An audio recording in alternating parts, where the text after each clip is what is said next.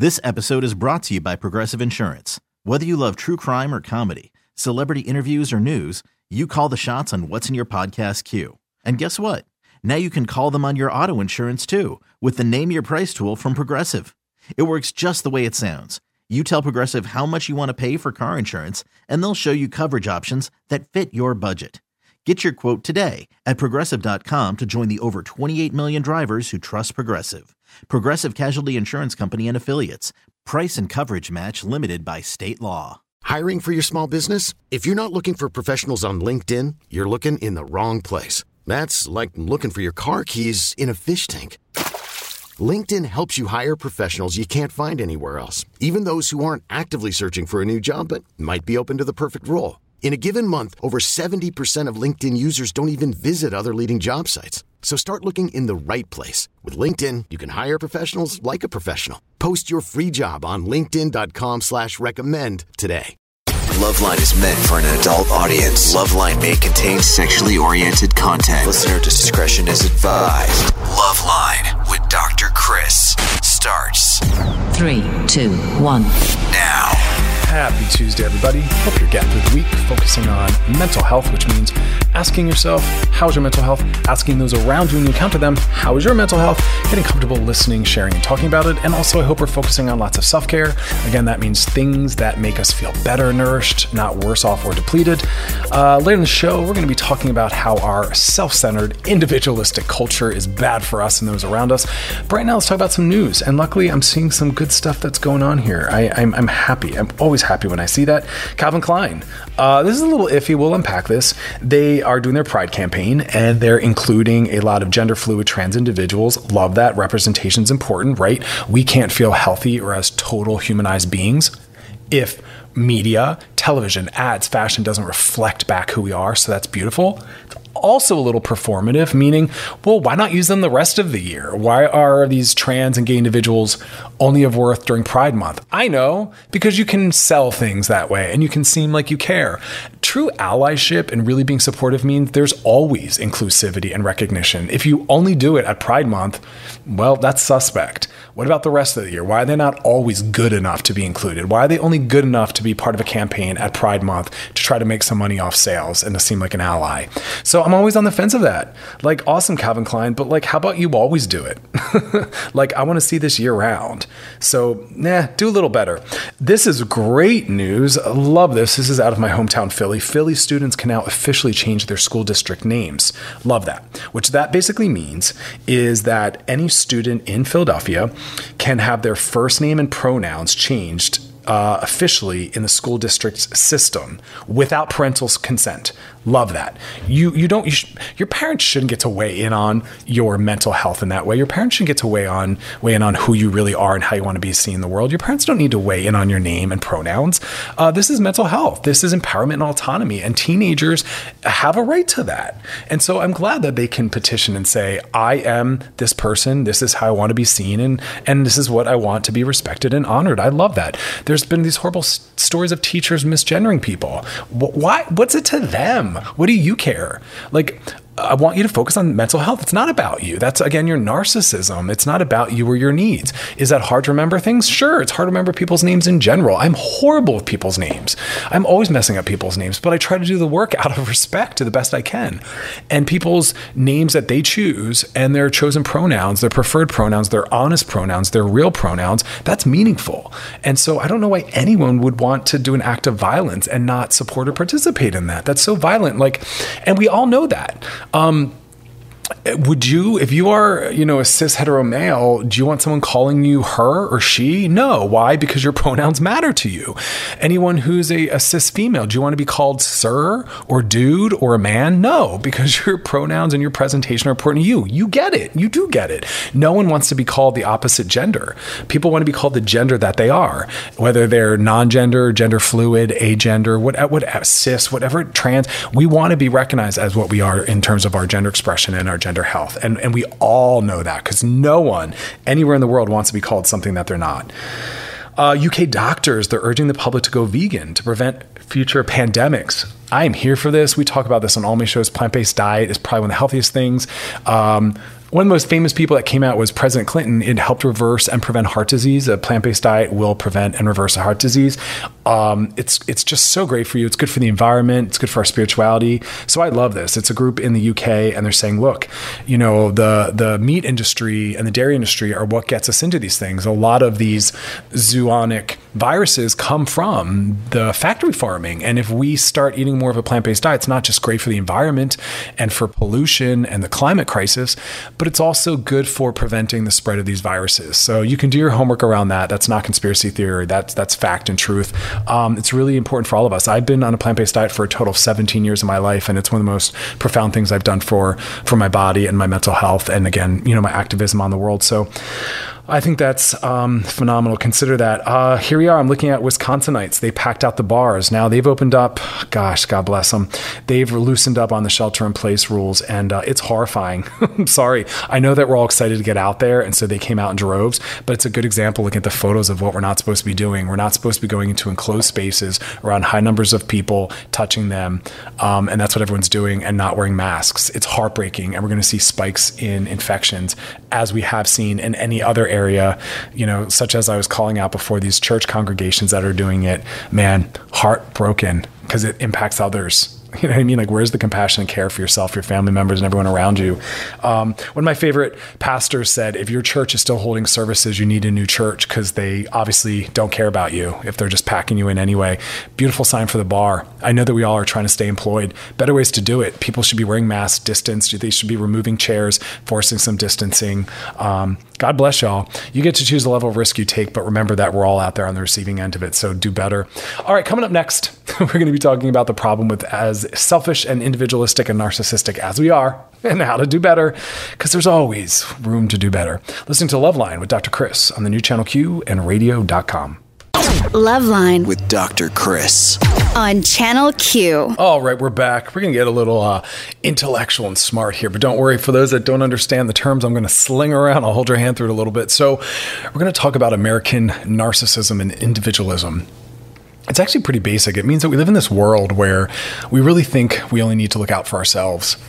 And you'll hear that people say that worry about yourself, keep your side of the street clean. It's such a narcissistic position. And for those that aren't familiar with narcissism, it really depends on whether you're using a traditional version or more of a psychoanalytic. Pop culture sees narcissism as selfishness and obsession. And it's kind of the culture we live in where we don't think in a collective way. And we see that right now around the pandemic where people aren't worried about the impact on others. They're thinking, I don't want to wear a mask. It doesn't look manly or cool.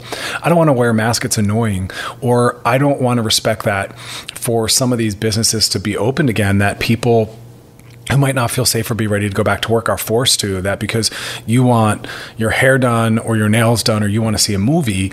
People are forced to go back to work that might not feel ready or feel safe doing so because you want access to those things. That is not a healthy empathetic understanding of how we impact others. And so yeah you know i've shared this many times. I want us to think more collectively. And and we're seeing that in the way people that are being asked to wear masks are literally shooting, killing, harming, attacking, and fighting people. We saw the video of the woman at Red Lobster who was not willing to wait.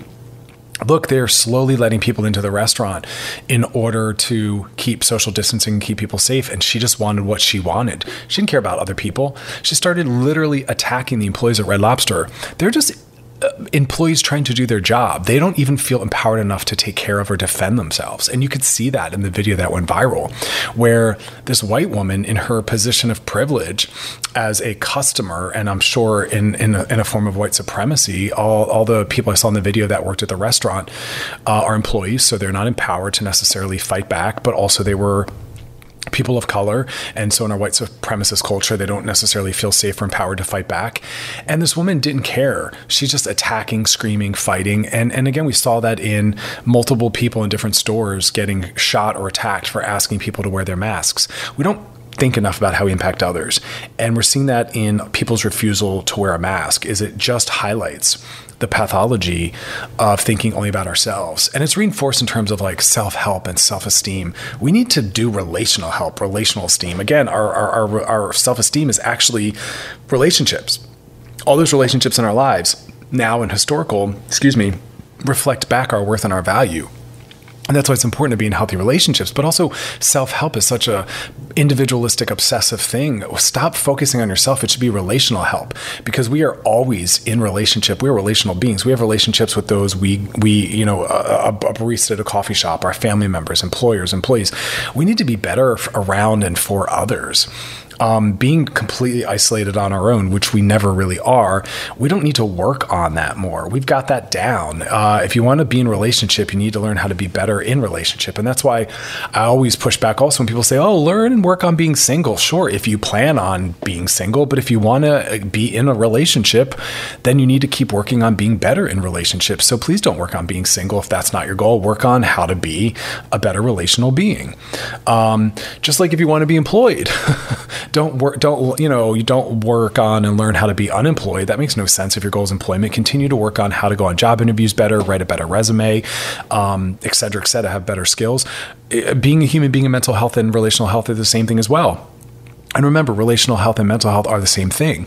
So being narcissistic and self-centered that is not mental health. And can, not considering the impact you have on others what you say and what you do that is not mental health. Just worrying about yourself for your side of the street that is not mental health.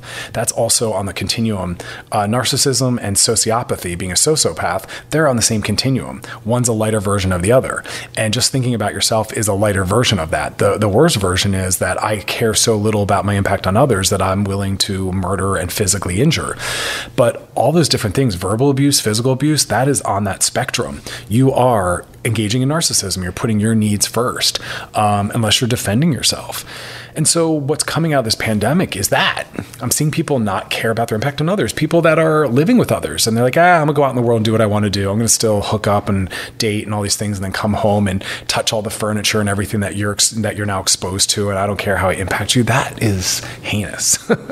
so, I want us to work on thinking more collectively, more compassionately, more of a perspective of how do I impact others. That should be the question. And also in relationships, when we when we attach and bond, socially, romantically romantically, I want us to start thinking in terms of us and we, not I and me.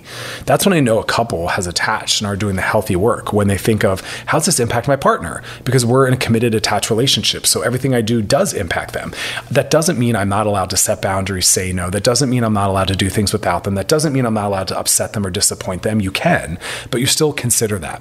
And you might consider that and say, mm, I'm okay with that because I'm not going to honor this one thing that might make them uncomfortable because it's important that I do it anyway. And that comes up when partners want them to not be friends with their exes or to go out without them and they're like mm, i'm going to still do that. That doesn't mean i'm not considering you but what you're asking is bigger than what i'm willing to offer. So you're still allowed to have boundaries and privacy and take care of yourself. We're not trying to be toxically without all that but i am saying you have an eye on how do i impact them and that's part of your decision making and we need to do that with everyone whether it's the barista whether it's the housekeeper at the hotel whether it's your husband whether it's your child or your employees. I want employers to do that too. These are people people. They're not employees, they're people. Your decision making should be taking that into account. And so we all got work to do. So let's do it. All right, listening to Loveline with Dr. Chris on the new channel Q and radio.com. Loveline, Loveline, Loveline, Loveline, Loveline, Loveline. This is Loveline with Dr. Chris on Channel Q. All right, now we're going to be talking with Dr. Ursula Whiteside, licensed psychologist and CEO of NowMattersNow.org. How are you? Welcome to the show. Hi, good. Thank you. Thanks for having me. Of course. How are you doing through all this? How's your how's your mental health? What kind of self-care are you up to? You know, I think it's um I think for all of us it's a super transition. I mean, stating the obvious. Um, I think I, I like I think of it as a real growth time, so something to sort of get back on my sleep schedule and um, try and I don't know, deepen those connections that I have with my friends uh, and family that maybe I haven't had been paying as much attention to. So I spent a lot of time this weekend with my family. I'm in Seattle, uh, they're in Minnesota, just doing a video call. And we haven't done that in a while. So yeah, more reason. Yeah. I'm thankful for the technology we have. It's keeping us connected. Yeah. But uh, more importantly, I'm here in LA. It's warming up. I, I love Seattle weather, which shocks some people, but I'm jealous. Yeah. Yeah, you're not alone. I mean, I, I like Seattle weather too. But I, um, once in a while, I wouldn't mind LA weather. a little sun doesn't hurt. Um, Yeah. So I read a stat, and this was off of the um, Now Matters Now org site, and it was really uh, shocking to hear that 10 million American, uh, 10 million adult Americans seriously consider suicide each year. Far too high. Um, unpack that a little bit for us. Yeah, they did this survey where they asked people, they asked a big group of people how, um, if, whether or not they'd had suicidal thoughts. So, and then estimated to the larger population. So we, we know that there are probably far more than 10 million adult Americans because only a certain subset of people or a certain group of people are willing to tell a stranger that they've had suicidal thoughts. So, uh, so it's a lot of people, but I think what I find hopeful in that are two things. One, that the vast, vast majority of people who are having suicidal thoughts are not going on to kill themselves, um, because we know the suicide rate is is closer to 48,000 people per year, which is way too many, but it's nowhere near 10 million. Um, and I guess also just that in that like we're not alone that this is like part of the human experience and i think for a long time we've treated it as sort of this like strange or unusual thing um, but as we learn more it, it's it's common and it's um, maybe better looked at as an indication of suffering or of going through hard times um, rather than some really strange abnormality or some kind of illness that needs to be you know where someone needs to go to the hospital and stay in the hospital. We're finding that that actually probably isn't the most useful thing for people who are having suicidal thoughts at least for the most part So it's a really So profound thing really that you just said. Um, a lot of people that work in the suicide uh, field um, kind of sound the alarm right away, and so it was interesting to kind of look at your website, and it it, it, it gave me it gave me a sense of what I'm trying to do with this show, which is I'm trying to get people more familiar hearing people talk about mental health, so people feel more comfortable sharing and discussing, so as to help them with resources and whatnot. So let's circle back to what you said in reference to suicide as well as just normalizing mental health. Um, how do we both take someone discussing suicide seriously while also trying to hold the space and not panic so that they will continue to share that with us and we feel safe to them? Yeah, I think it is really about if somebody's telling me this, that means that we have a real relationship that they trust me. And um, and what people who've been suicidal want, because I have a whole team of people who inform my work, what they want is for someone to be present, not panic, and sit with them. Like for the most part, they don't want to go to the hospital. That's not what's going to be most helpful for them. Um, and oftentimes, people's intensity of suicidality or suicidal thoughts will come down pretty quick when they feel connected and um, and sort of yeah i guess feel connected again feel less alone um, and the way that we do that is by not panicking by showing that we're paying attention and showing that we can hang um, and to do that in our own heads that's reminding ourselves this is part of the human experience people go through hard times and i can be useful by you know listening and not panicking And I think that that's hard because I know a lot of people, when someone comes to them to say, I'm anxious or I'm depressed or I'm sad, a lot of us have that natural instinct. We need to fix it, we need to solve it. And you're kind of saying what I tend to say, which is maybe just be present and listen and just allow them to share. Absolutely. Our brains really don't want other people to be in pain or we just haven't spent a lot of time talking about emotions so we get really uncomfortable. Um, I, I think we need to do our own work to be aware that that's that's normal to to have to want to fix things or to get anxious and then to come back to this moment and be with this person who's been willing to share share like this this thing that isn't easy necessarily to talk about And let's talk a little bit about resilience. I was on um, a panel last week, and that was what I was asked to speak on. And I, I hit two approaches where I said, you know, we can talk about resilience so that individuals can try to build theirs. But then I also said, I want to also talk, and your work does this as well, about some of the larger social justice or social elements that force people to need resilience, which is where I think we need to best target things. Um, Talk to us about that in reference to suicide. Um, well, people come to suicidal experiences, you know, for good reason, right? And oftentimes that's after a series of experiences that, you know, broadly classified are injustice. Um, and if you walk through the world in you walk through a world that's constantly interacting with you in a way that is different from the majority or um, that is um, sort of treating you different in some way, that's going to have an effect over time, independent of whether you have a mental health history or a genetic history that it's in your family. Just being treated as other um, or not having the same resources, what happens over time is it increases your level of stress. And when we as our stress increases and if we have that higher level over time, we're more vulnerable. So when a normal thing, like a normal stressful thing happens to someone who lives in an unjust environment, their response is going to appear bigger um, because they're already up higher than the rest of us like on our day-to-day basis I'm not sure if I'm hundred percent, hundred percent. We're not we're not all entering a struggle from the same level of support or care from community or loved ones. And I think immediately of you know the LGBTQIA community where. Um, you know, if you are if you lose a loved one or you become unemployed, it's different if you also are experiencing consistent transphobia or homophobia in the world, and that might escalate um, what you think your choices are. Right, absolutely. It's like you're just going to be more raw um, by nature. And it's unfortunate that, you know, you have to be in this situation in the first place, but some of the most powerful people come out of that because they have to figure out a way to survive.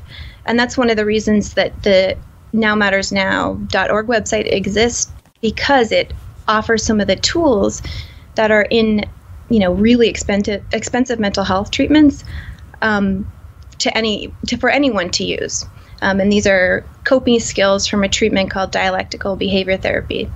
Basically, it's just people who've used these coping skills um, talking about how they use them in their own life, and then videos of like what those coping skills are. And we're finding that people who visit the website have fewer suicidal thoughts in 10 minutes or less. So there is this element of storytelling as well of I've been here, here's my experience. I don't know if it'll be helpful to you, um, but this is how I got through it. Beautiful. Dr. Ursula Whiteside, thank you so much for your time and for everything you're doing. Thanks for being on the show. Thanks for having me. Have a beautiful night. Loveline with Dr. Chris on Channel Q. All right, we're back. It's time to slide into the DMs. Sliding into the DMs. Sliding the DMs is brought to you by our friends at Trojan Condoms. It's a big old sexy world. We want you to explore with confidence. Hi, Dr. Chris. I'm a therapist and I want to be more social justice minded.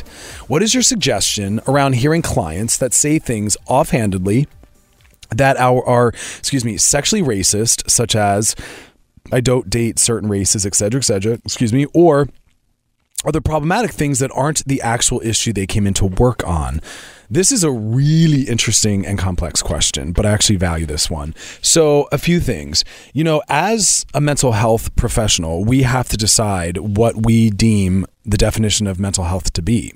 And it really is subjective in some form. We don't have a really specified definition. Um, the diagnoses themselves bump into this a little bit, meaning um, we have definitions like narcissism, sociopathy, and these things are all about the devaluing of certain lives and a lack of empathy.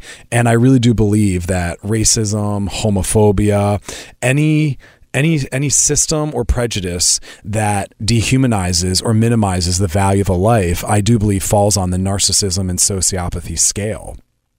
Now, we it's you know, we are all on those scales though and it's a matter of how much. Like we are all borderline. It's how borderline are we? We are all narcissistic. How narcissistic are we? We are all on the mental illness continuum. And that's why I just kind of call it the normative continuum. And so, yeah, people that say things that target different groups, in my mind, that does not fall under the label of mental health. And so I bring it in, not in a judgmental way, but I say, hey, let me stop you for a second. You know, you just made a comment that implies that you believe certain populations don't have value. Let's talk about this. Let's talk about where that came from. Let's talk about how that doesn't serve you. Let's talk about the impact that that has on other areas of your life, but also on that population themselves. I really do believe that therapists need to be activists as well and our clients do as well.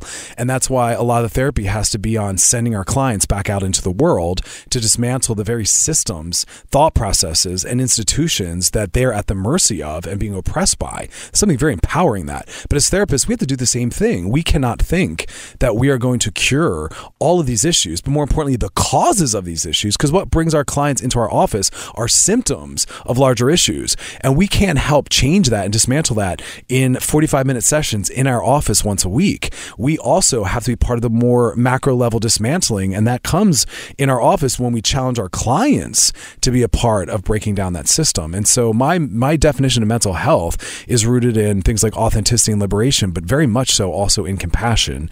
And so yes, I call that out and I work with my clients on that. Um, but my clients somewhat come to expect that. But I, I absolutely fold that in, and I think that's very much an important part of being trauma informed, but also, like you said, being social justice justice minded. I can't, based on my own integrity or ethics, sit around anyone saying violent and oppressive things, whether it's a client, whether it's a family member, whether it's a friend. As an activist, I take that very seriously no matter where I'm located. Uh, sliding into DMs is brought to you by our friends at Trojan Condoms because it's a big old sexy world. We want you to explore with confidence. Coming up next, we got our buddy from Channel Q, Jared Hill, joining us. You're listening to Loveline with Dr. Chris on the new Channel Q and radio.com. Loveline. Love, love, line. Love line. Love line. Love line. Love line. This is Love Line with Dr. Chris. On Channel Q. Anyway, let's go now to our next guest, Pluko, electronic DJ and producer. How are you? Welcome to the show. How you doing, man? Thanks for being with us. Yeah, thanks for having me. So, um, I'd love to check in on your mental health. How is yours right now? It's pretty good. Yeah, it was uh, towards the beginning of all of this uh, stuff. I mean, I'm sure along with most of everyone, it was kind of uh, a little all over the place. But I've started to kind of get a a schedule and everything, and just get like a nice routine and keep my head focused and you know just keep stay in the zone and try to just stay uh, healthy with everything. And yeah, what about you? Mine's pretty good. I'm kind of doing what you're doing, which is it's that routine piece. Otherwise, it's a matter of, you know, what day is it? What time is it? Even what month is it yeah. sometimes? You know what I mean? Absolutely. Um, yeah. The routine is so important. So you are a, a, small town PA guy. I'm from PA as well. Yeah. I always get excited when I see another Pennsylvanian. Oh, yeah. Where were you from? Uh, right outside Philadelphia in the West Chester, Westtown area. Okay. And where are you now? Uh, Los Angeles. Oh, awesome. Yeah. Um, so looking at your bio, I, I, saw that, you know, your time in Pennsylvania was difficult, small town. A lot of people didn't necessarily understand music or artistry. And you talked a little bit about getting bullied for being different. How did you cope with that? Um, I mean, it was just, it was really interesting. I mean, now, like, literally the people that would make jokes about like what I was doing. I mean, I like to think that I, I, don't like to have any enemies really. So like I'm on good terms with all those people now. But it's just uh, back then it was just it was just pretty frustrating. I mean, it was like I was just doing what I wanted to do and what I was interested in. And yeah, I mean, the music wasn't the best at the beginning, but I mean, people were pretty pretty harsh just for me doing something that not everyone else was doing. You know, it was it was very interesting. And I guess how I dealt with it was just like, screw you guys, I'm just going to prove you wrong. You know, it was just like, I'm going to keep doing this because I want to do it. And uh, I don't really care like what anyone thinks, you know? And um, yeah, I mean, that was kind of the mentality that I, I didn't like to dwell on it very much. I mean, yeah, sure, it was frustrating, but I mean, it was probably less than a, it probably lasted less than a year because all I wanted to do was just be like, okay, like you guys, there's no way you can say that you don't like this music. You know, there's, I, I had to kind of prove them wrong. I love the confidence in that. You guys, there's no way you can say you don't love my music. yeah, yeah, I mean, because I mean, like the music that I was making at the time that I was being made fun of, made fun of for was awful. But like, if somebody, if someone comes up to me and, and like shows me what they're doing and they're so excited about it, and I personally don't think it's the best, I'm not going to say that to them and make fun of it, fun of them for it. You know, you want to like support them and bring them up and tell them to keep going and keep getting better. And um, yeah, there's the like people just handle things with negativity just based on like insecurities and stuff, and it's it's hard to deal with. But you just have to like keep your head straight and just understand that those people like have nothing to do with what you want to do. You know. Yeah, I mean, I say this to nauseum. I just want us to have more of an ethic grounded in compassion. Like, support people doing the things that make them happy and they love. And I personally exactly. love celebrating people's success because when I hear someone making a career out of what they like to do, like, that's beautiful to me. That inspires me. Yeah, absolutely. Yeah. And even like, yeah, like it doesn't matter even if you don't understand it or don't agree with it or don't like whatever they're doing. If they're happy doing it, then that's all that matters. Who are you to, to judge that, you know? Yeah. And you talked in one of the interviews about the fact that, and I thought this was a beautiful understanding of human nature, that we as humans tend to be afraid of anything that's a little different or out of the ordinary. Um, and yet a lot of creativity is found in the non ordinary. Like, I think that's where beauty actually lies. How much, oh, of, tell us more. How much has that inspired your work?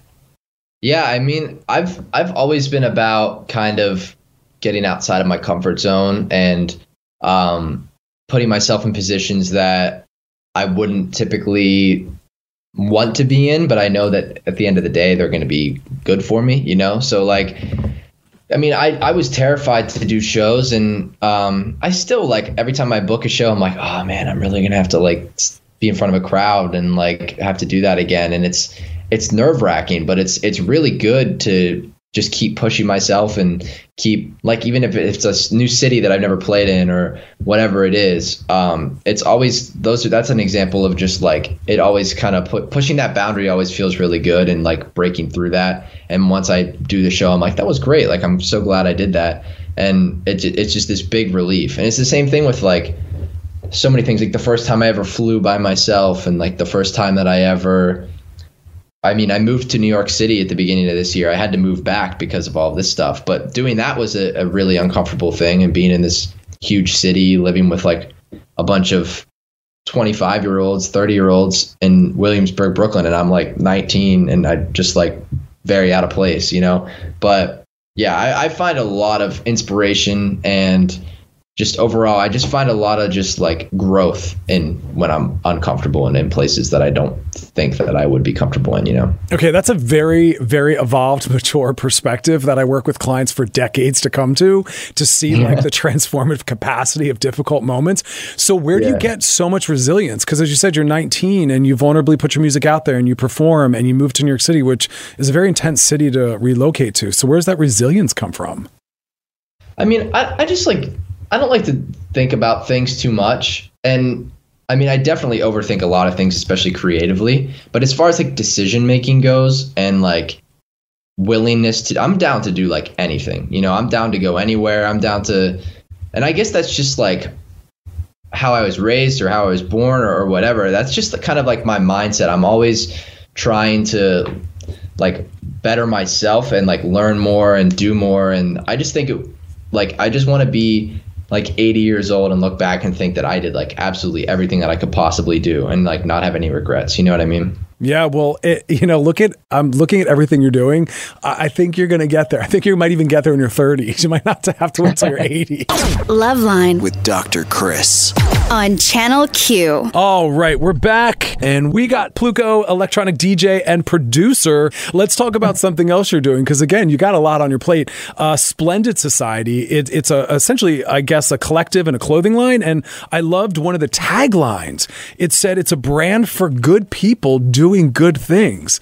That is yeah. stunning. Where does that come from? I don't know. That's just kind of like, uh, just kind of like the mindset. I mean, that's my mindset for a lot of things, and that's. I mean, I'm, i do the Splendid Society stuff, like the clothing, uh, with my two friends from my hometown, and we're we're all kind of on the same page creatively, and with that whole kind of like vibe about just like positive things and just spreading positivity and, and all of that. And uh, so we all just kind of came to that like theme, you know, for the whole purpose of the brand and everything, and just we don't want it to be like a like a an obnoxious like uh, streetwear brand type vibe. We just want it to be a brand for just kind of everybody, you know. And um, yeah, I mean, that's pretty much it, I guess. Just just positive vibes. That's pretty much my my motto for sure.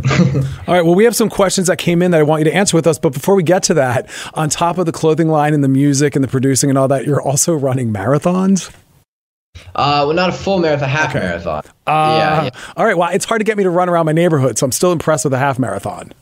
Well, honestly, I haven't been. I was supposed to run a full marathon like tomorrow, actually.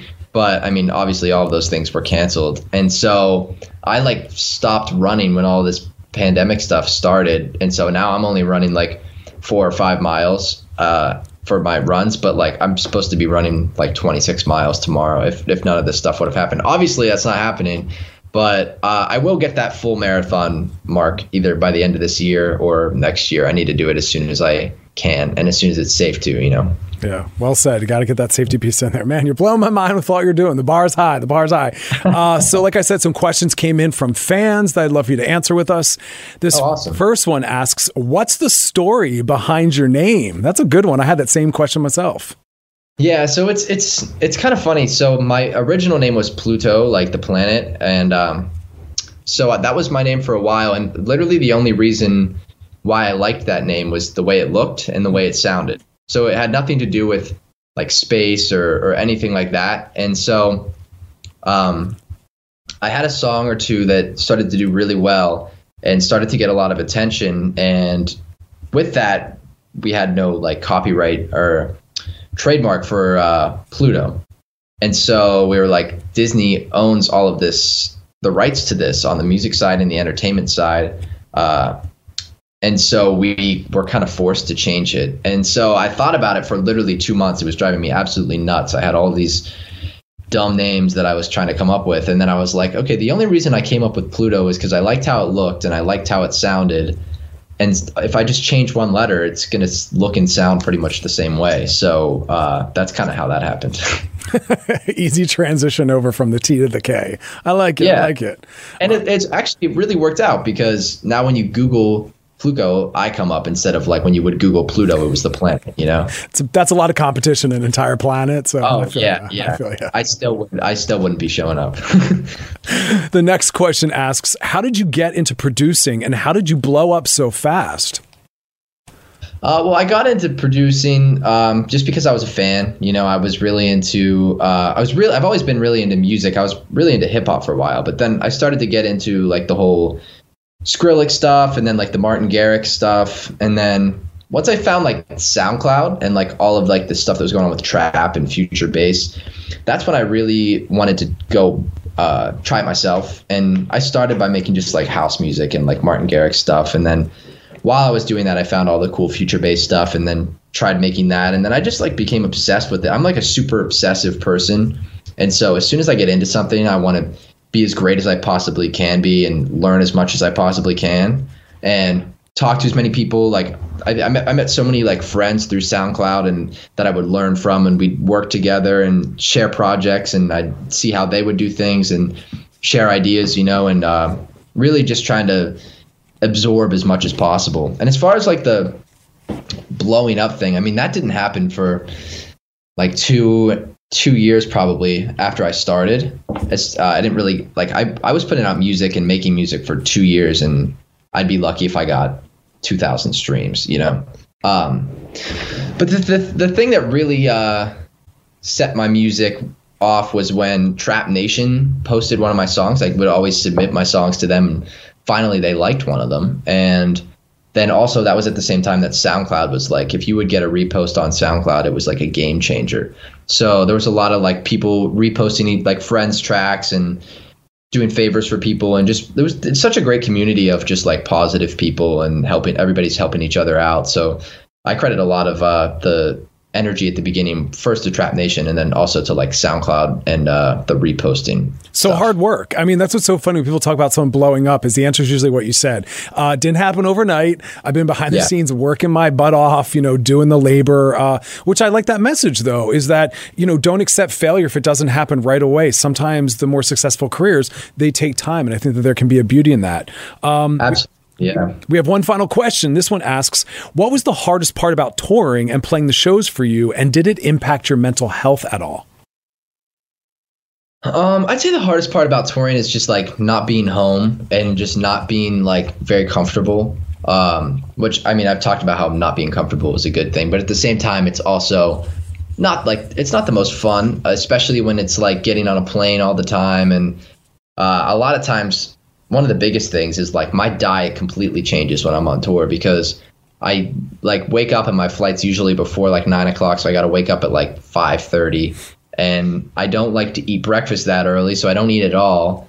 And then I get on the plane and I don't eat until I land, which is like five hours later. So I don't eat until like five o'clock every day. Pluko, you uh, got to bring a little snack pack. Come on, buddy. I'm going to worry I know, about you. I know. I just it's so bad. And then what else? I mean, that's I mean, honestly, like the diet thing is probably the thing that messes me up the most. And also I'm usually by myself or I'm not with any of my like loved ones or friends or anything. So I'm always like on my phone and my screen time goes up so much because I'm always chatting with everybody that's back home and stuff. So that's another thing that is the result of being on tour. I'm always kind of locked in on my phone a little more, which is never good. yes, it's not great for the mental health. Pluko, thank you so much for being part of the show and for all your vulnerability and uh, good stuff with the clothing line. I'm glad you're putting out that message of compassion.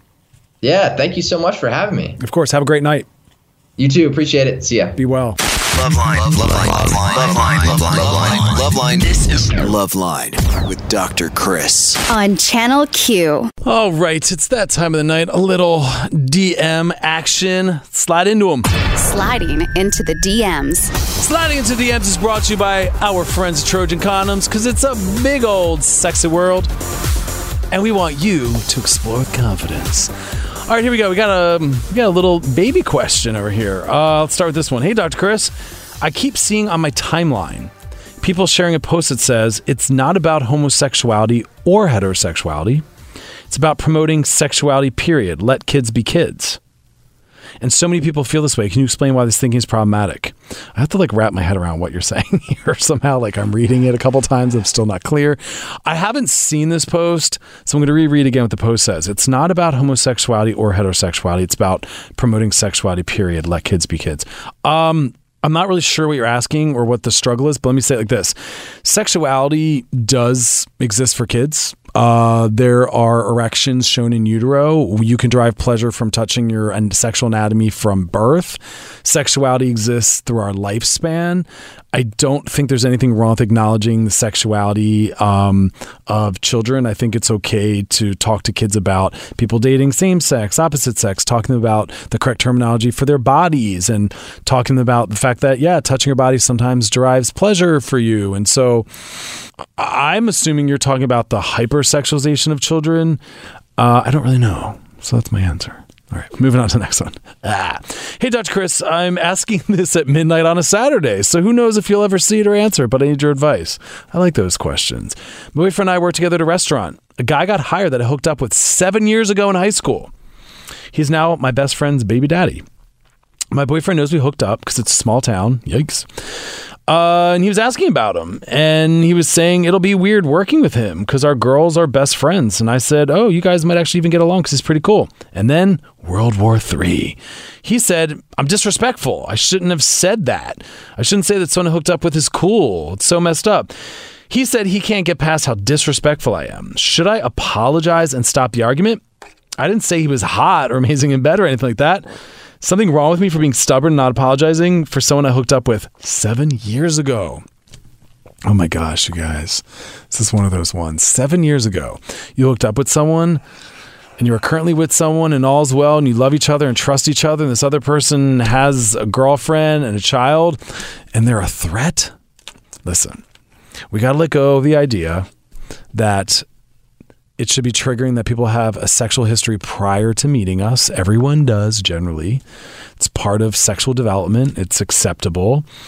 Um, if someone says that they're cool and you might get along, that's an even more powerful sign that all's well and that we can all be friends. My God, yeah, be friends with this person. I don't think it's disrespectful. Um, so, mm, you know, again, here, look. Intent and impact both matter. So, although there's nothing wrong with the concept, your boyfriend's feelings were hurt, attend to that part. Hey, I'm sorry that what I said hurt your feelings. I really care about you. I love you. I don't like knowing that you're hurt. And what I said, I actually stand behind. I still think it's okay for me to acknowledge that the person I hooked up with eight years ago, seven years ago, who's not a threat because we love each other and all's well, um, that you guys might get along and you might be able to be friends. Like, I actually like the concept of people being friends with other people's exes or hookups. Like, oof, especially if you live in a small town. Um, yeah, but you can still tend to his feelings, right? The intent was good, but the impact was his feelings were hurt. You can kind of hold both. Um, yeah. All right. Slide into DMs is brought to you by our friends at Trojan Condoms because it's a big old sexy world. And we want you to explore with confidence. Well, y'all, that's our show. Thanks for hanging out with me. We'll be back tomorrow, 7 p.m. Pacific Standard Time, 10 p.m. Eastern Standard Time. Guys, have an awesome night. See you tomorrow. Loveline With Dr. Chris. on Channel Q.